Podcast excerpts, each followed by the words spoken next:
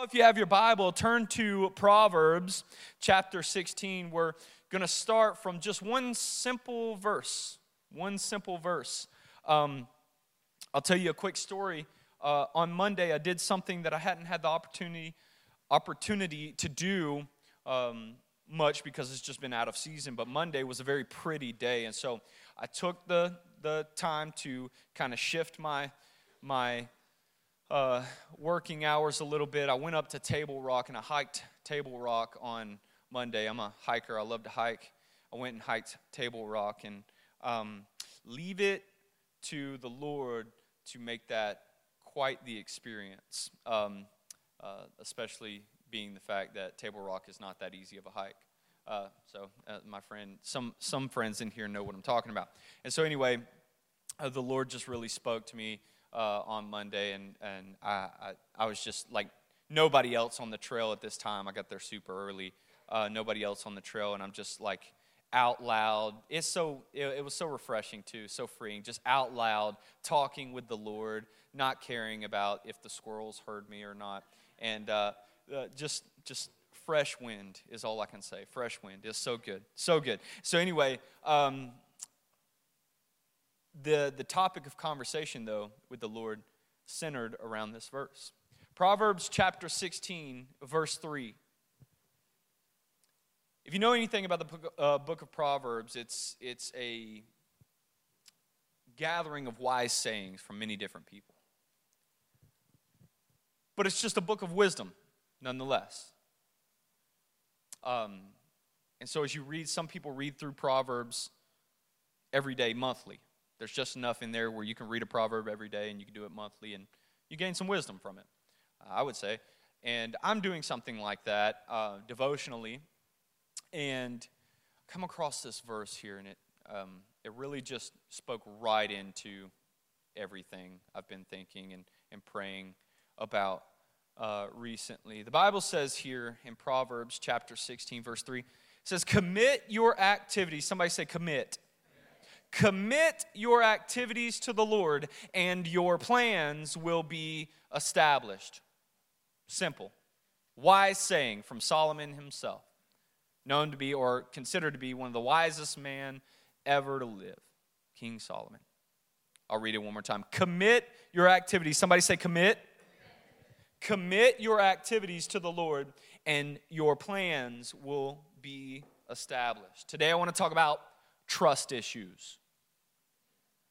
Write that down. If you're writing anything down, I want to talk about trust issues. Now, when I say issues, I'm not necessarily like, uh, uh I, I kind of, I'm using it kind of with a double meaning here. Uh, and I really, the only reason I named it trust issues as opposed to like um, trust situations or trust something like that is because, uh, really funny thing, I'm to take this opportunity to pick on Scott just because he's awesome.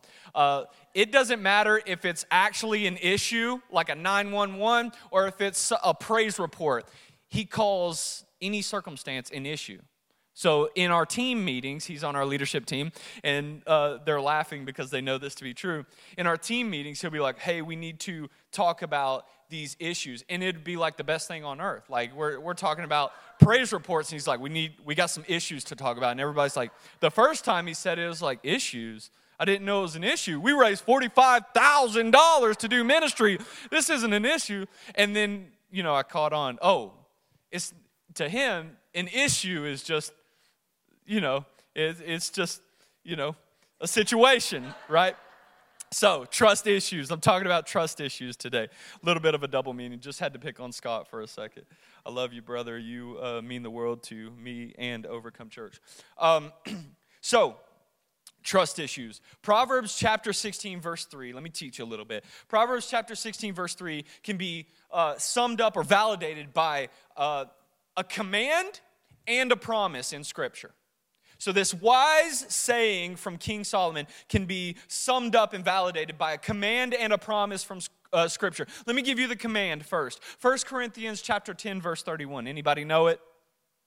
The Bible says, So whether you eat or you drink or whatever you do, do everything for the glory of God. Whether you eat or you drink, whatever you do, do everything for the glory of God. That means uh, whether you're eating or whether you're drinking, or whatever you're doing, do it for the glory of the Lord. That kind of sounds like something we were reading earlier as it says, commit your activities to the Lord. Commit. Somebody say, commit. Whether you're eating or you're drinking, commit. Somebody say, commit. You know, I think it's quite hilarious how, you know, God could have made us like the plants. I, I heard this preached one time. This is not original. I heard somebody, some other preacher say it one time. But God could have done us dirty and uh, made us like the plants where we just soaked up our nutrients from the ground, right? But no, He gave us taste buds. And so we get to taste some good food and it's enjoyable to eat. And uh, I got to thinking about why we pray before we eat.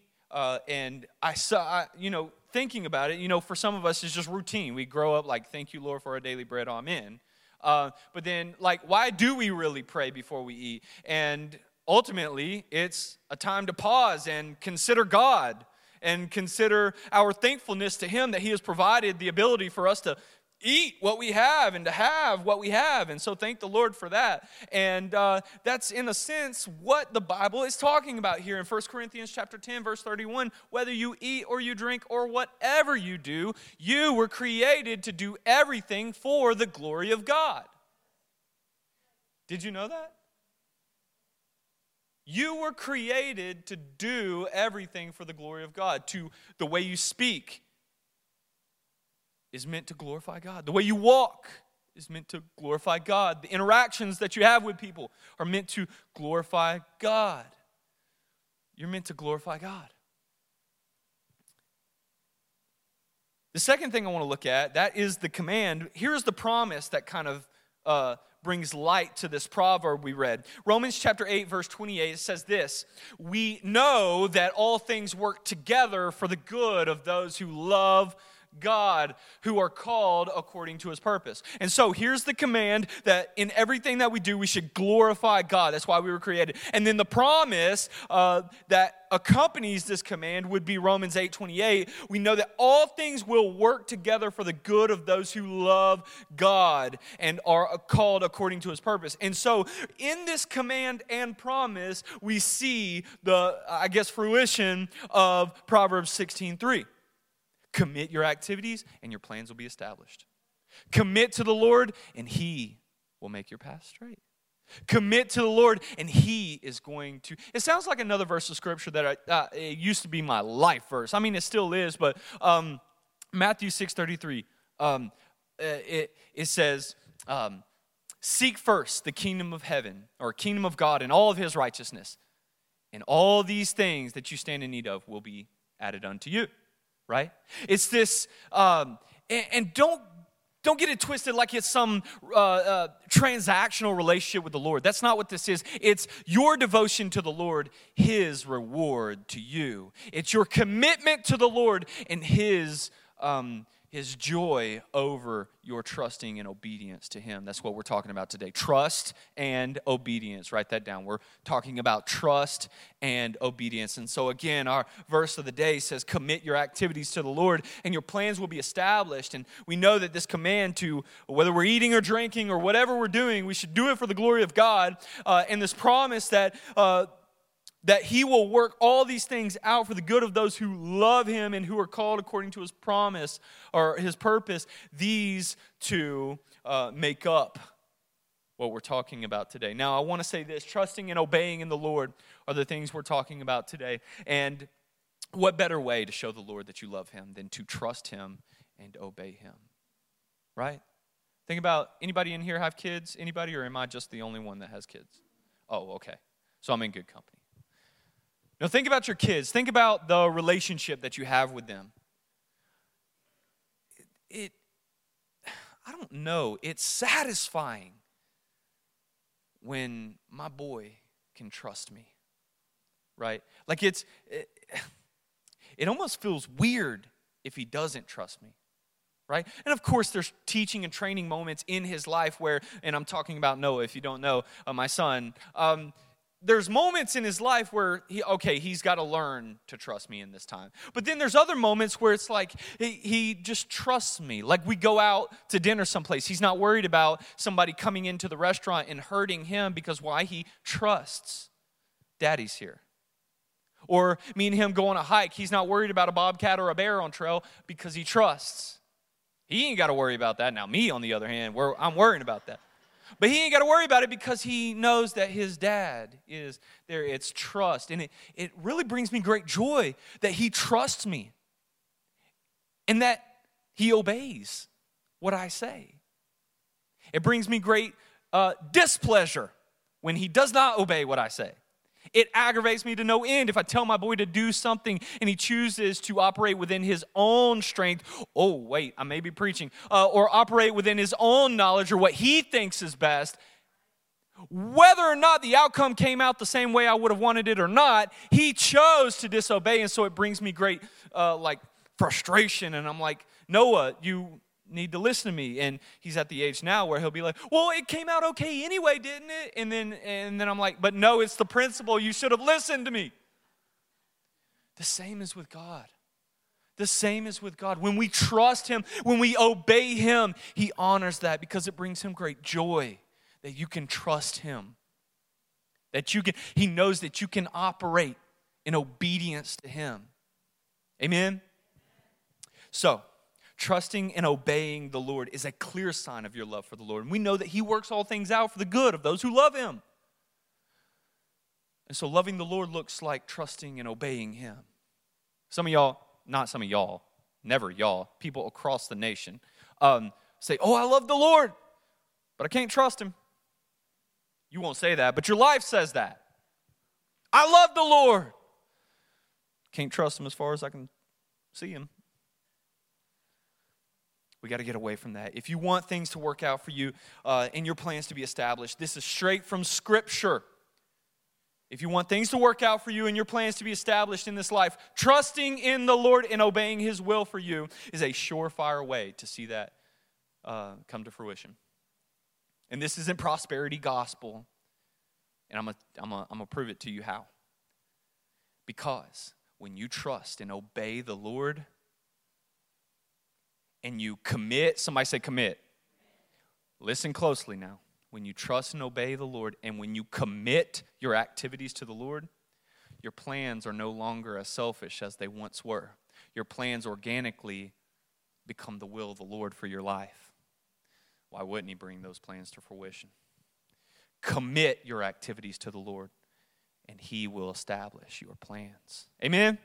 Let's move forward. Y'all ready?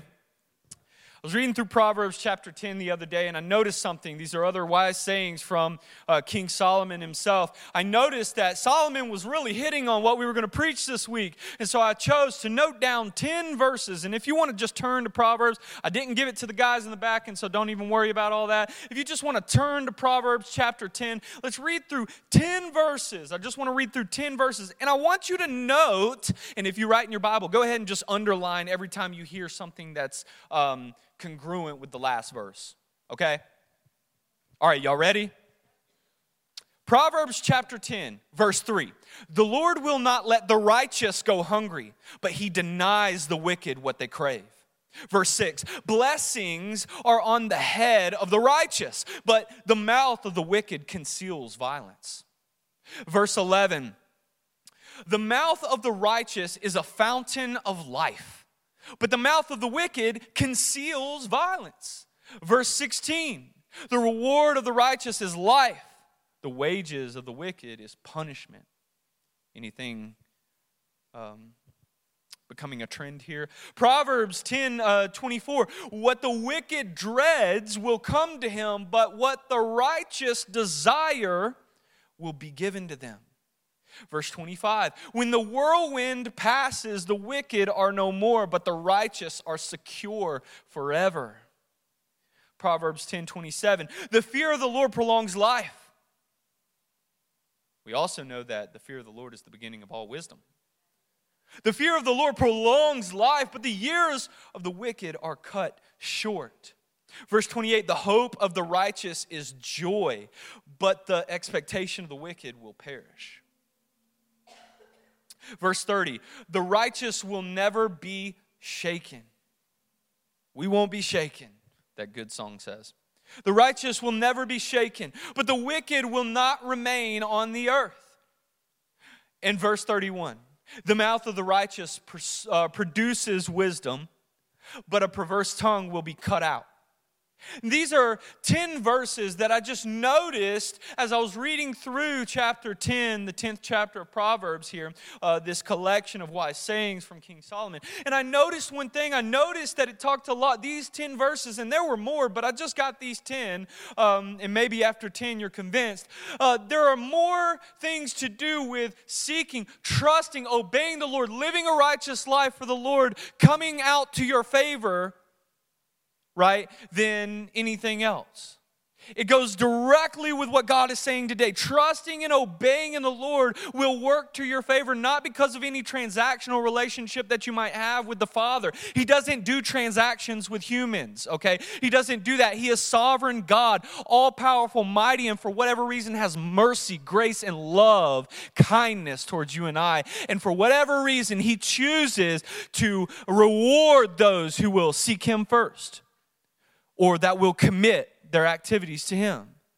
Those that seek to live a righteous life, those that will take and receive the blessing which is salvation from the Lord, from Christ crucified on the cross. Once you accept that, when you are baptized by the Holy Spirit, you are now for what? It, it's crazy, it's miraculous. Let us never lose sight of it. But now you're labeled righteous by the Lord. And so when God the Father looks down on you, He doesn't see you and your sin and your trespasses, but yet He sees you through the lens of Christ's blood. And He sees you through that lens in the way that now you are labeled righteous. And even though you can't you can't even understand that, God. How in the, how in the world can Austin be labeled righteous? Oh, I know I'm just so sinful and I know I'm so forgetful and I'm I know I'm so corrupt in some ways, God. I know that God, I'm filthy. Even my righteousness is as filthy rags before you, but when you look upon me through the lens of Jesus' blood, you see righteousness. You see the righteousness of your son Jesus. The Bible says he made him to be sin who knew no sin, so that in him we might become the righteousness of God. Wow. Wow. And so here I'm reading through Proverbs and I'm seeing that we kind of get this privilege to choose to obey and trust in the Lord, and He rewards. He rewards. Those who trust and obey in the Lord, He rewards. It's amazing. Now, I want to be careful saying my next thing here because I'm not here to, I, I, don't want to beat over anybody over the head. I don't want to, I'm not pointing anybody out. If this convicts you, that's between you and the Lord, okay? It surely convicted me. Uh, but I, I want to let you know that before I say what I'm about to say, I love you. I love you and I care about you, and that's the only reason why I'm about to say what I'm going to say. If I did not care about you, if this was only but a mere job title and a paycheck for me, I would not mention any of this. I would preach feel good messages on the weekly and hope to goodness you would keep your tithe up. But that's not the case here. I don't even know who tithes and who doesn't, unless you tell me. I know I tithe. That's it. Praise the Lord. It's hard for it's hard for me to believe some people when they say they've heard from the Lord. Especially those that say, I've got the gift of discernment. Anybody ever said that? Don't say that ever again. Don't ever say that again. I've got the gift of discernment.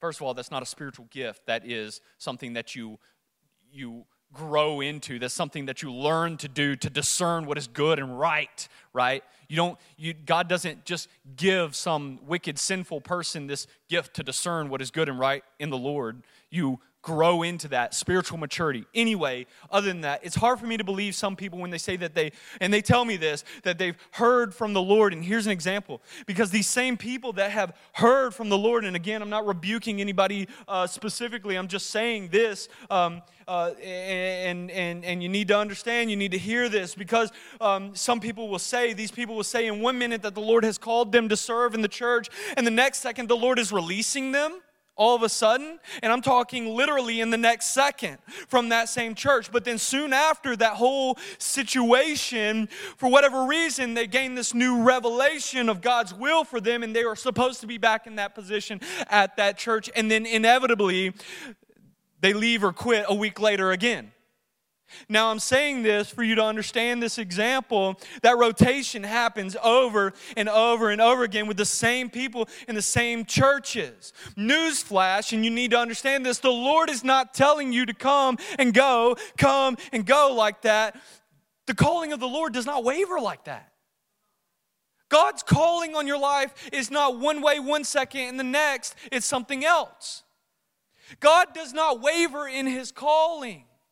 You just got trust issues. Am I preaching to anybody? You just got trust issues.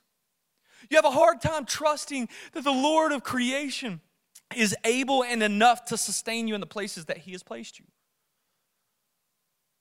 And that goes for all of us. My heart is beating out of my chest because I don't want any of you to think that I'm just bashing you over the head. But this is reality. This is reality. We live in a culture with trust issues a Christian culture with trust issues.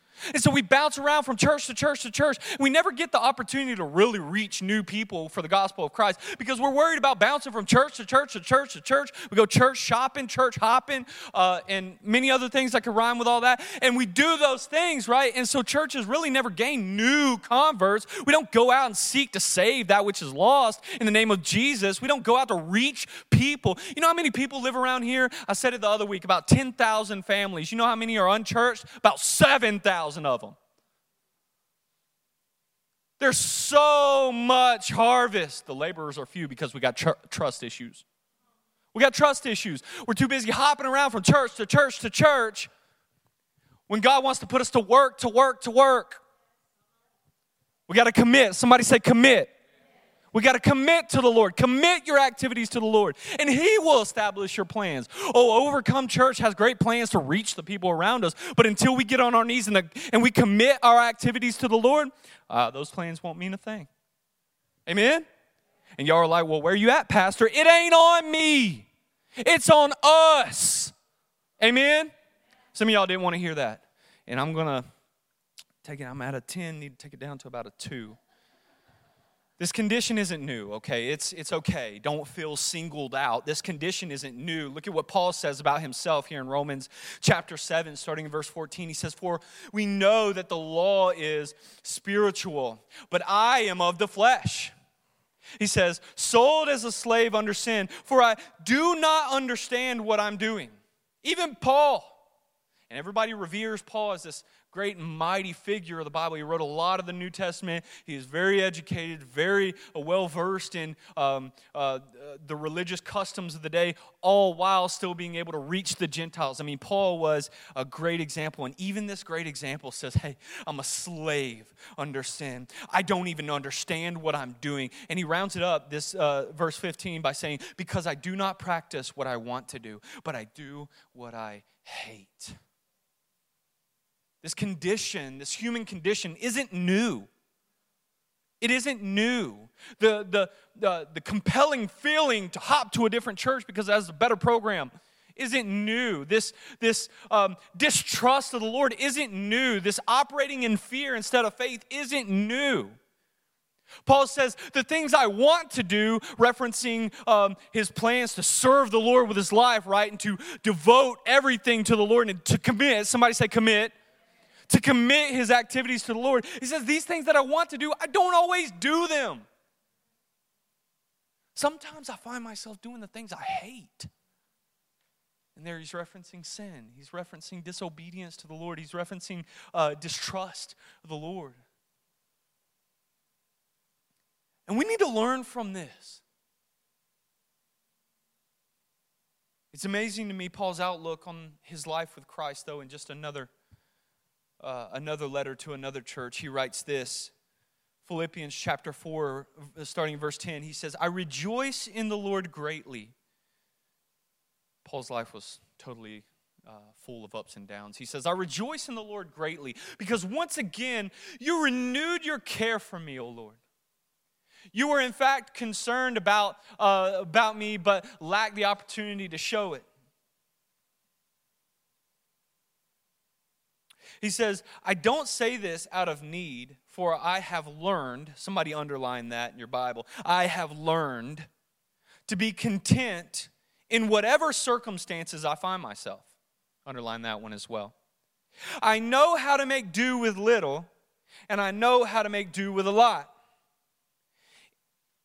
In any and all circumstances, I have learned, somebody say, I've learned the secret of being content. Here's the secret of being content. Whether well fed or hungry, whether in um, abundance or in need, I am able to do all things through him who strengthens me. Now, we've all, we've all written that on our cheeks at a sporting event, or we've all uh, put that on a t shirt. We all, uh, we've all, this is the most misused, or one of the most misused verse, uh, verses of Scripture um, ever quoted here. I am able to do all things through Christ who gives me strength and we'll use that as a mantra that hey god is going to take what i want him uh, what i want to accomplish and because christ is the one giving me strength i'm going to be able to accomplish uh, tackling this 357 um, pound person on the football field and i'm only 150 soaking wet that's how we come at this verse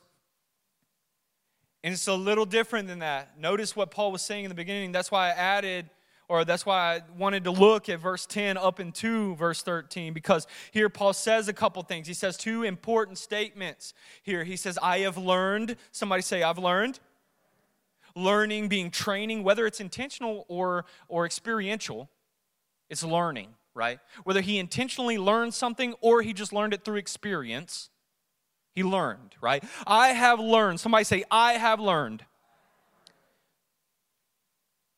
whatever circumstances I find myself. The secret to being content. Two statements there. I've learned to be content in whatever circumstances I find myself. When things are good, I will trust and obey. When things are amazing, when I'm on the mountaintop, I will trust and obey in the Lord. But also, when things are bad, I will trust and obey too. When things are good, I'll trust and obey in every single thing I do. I will commit all my activities to the Lord. When things are bad, I'm still going to trust and obey in everything I do. Somebody say, everything I do. When things are good, I'm going to trust and obey in everything I do. When things are bad, I'm going to trust and obey in everything I do. Now, it sounds good to preach it from the pulpit, but how many of us actually walk in that truth? Or actually, is that actually reality for us? I'm ashamed to say in some cases it hasn't been reality for me. In most cases, it's easy. Here, here's the reality it's easy to trust the Lord on the mountaintops. It's easy to obey the Lord on the mountaintops. It's like that, uh, yeah, all of us fixing to experience this. It's like that uh, income tax check. We've all been through this in life. It's easy to go out to the steakhouse when the income taxes hit. We got plenty of money to spend. Some of y'all like, I got to pay taxes. Yeah, figuring out what that's like. Um, Lord, Lord, help a brother out. It's easy to trust the Lord on the mountaintops, but where the rubber meets the road is when somebody chooses to actually trust and obey. That's the caveat there. Trust and obey in the valleys. When things are hard, when things are tough, when it feels like you're drudging through the miry clay, right? And when things are hard and when things are scary, when faith is shaken, to actually choose to trust and obey in that time, that's where the rubber meets the road. That's when you see God do the most work in your life. You want to see revival? Trust and obey in the hard time. He'll shake you up, He'll really show you what He's made of. You want to see God real in your life? If you want to see Him move really in your life, other than just an emotional feeling during a sermon or a, a, set of worship, which was amazing today, and it's good to be emotional about what the Lord says and does. But you want more than that. You want true connection and true, re, real experience with the Lord. You want to see real revival spill out and pour over in this place and in your, your region. Trust and obey the Lord. Oh, I trust you, Lord. But if I wore a shirt that said what was true on the inside, I really don't know what it feels like to truly obey you, Lord. See, there's two, two different types of people. I love you, Lord, but I don't trust you. Or I trust you, Lord, but sometimes it's easier to trust myself, lean on my own understanding. Those two important statements there that Paul makes. I've learned to be content in whatever circumstances I find myself. He says the secret to contentment is trust.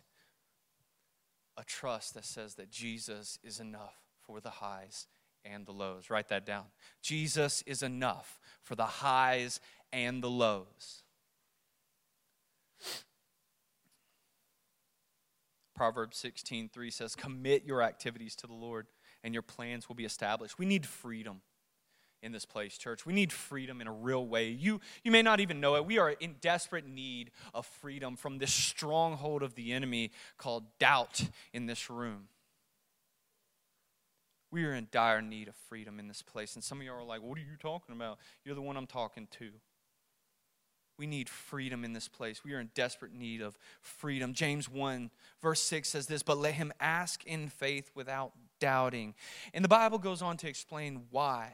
This is what doubt will do. And, and this is the stronghold that the enemy's got on you in this room today, okay? Um, for the doubter is like the surging sea, driven and tossed by the wind. Anybody ever been on a cruise and the waves are rocking? That's what it's talking about there. Uh, driven and tossed by the wind. And that person, listen to what the Bible says here. This is extraordinary. But that person should not expect to receive anything from the Lord, being double minded and unstable in all his ways. That's, that's the effect of doubt. And that's the main stronghold that the enemy has on you in this room. If the enemy can get you to doubt in God's goodness in the highs and the lows, if the enemy can get you to doubt that Jesus is still enough in the highs and the lows, that, ah, well, I don't know. If he can get you to doubt. Doubt is like a rat. Anybody ever dealt with rats before?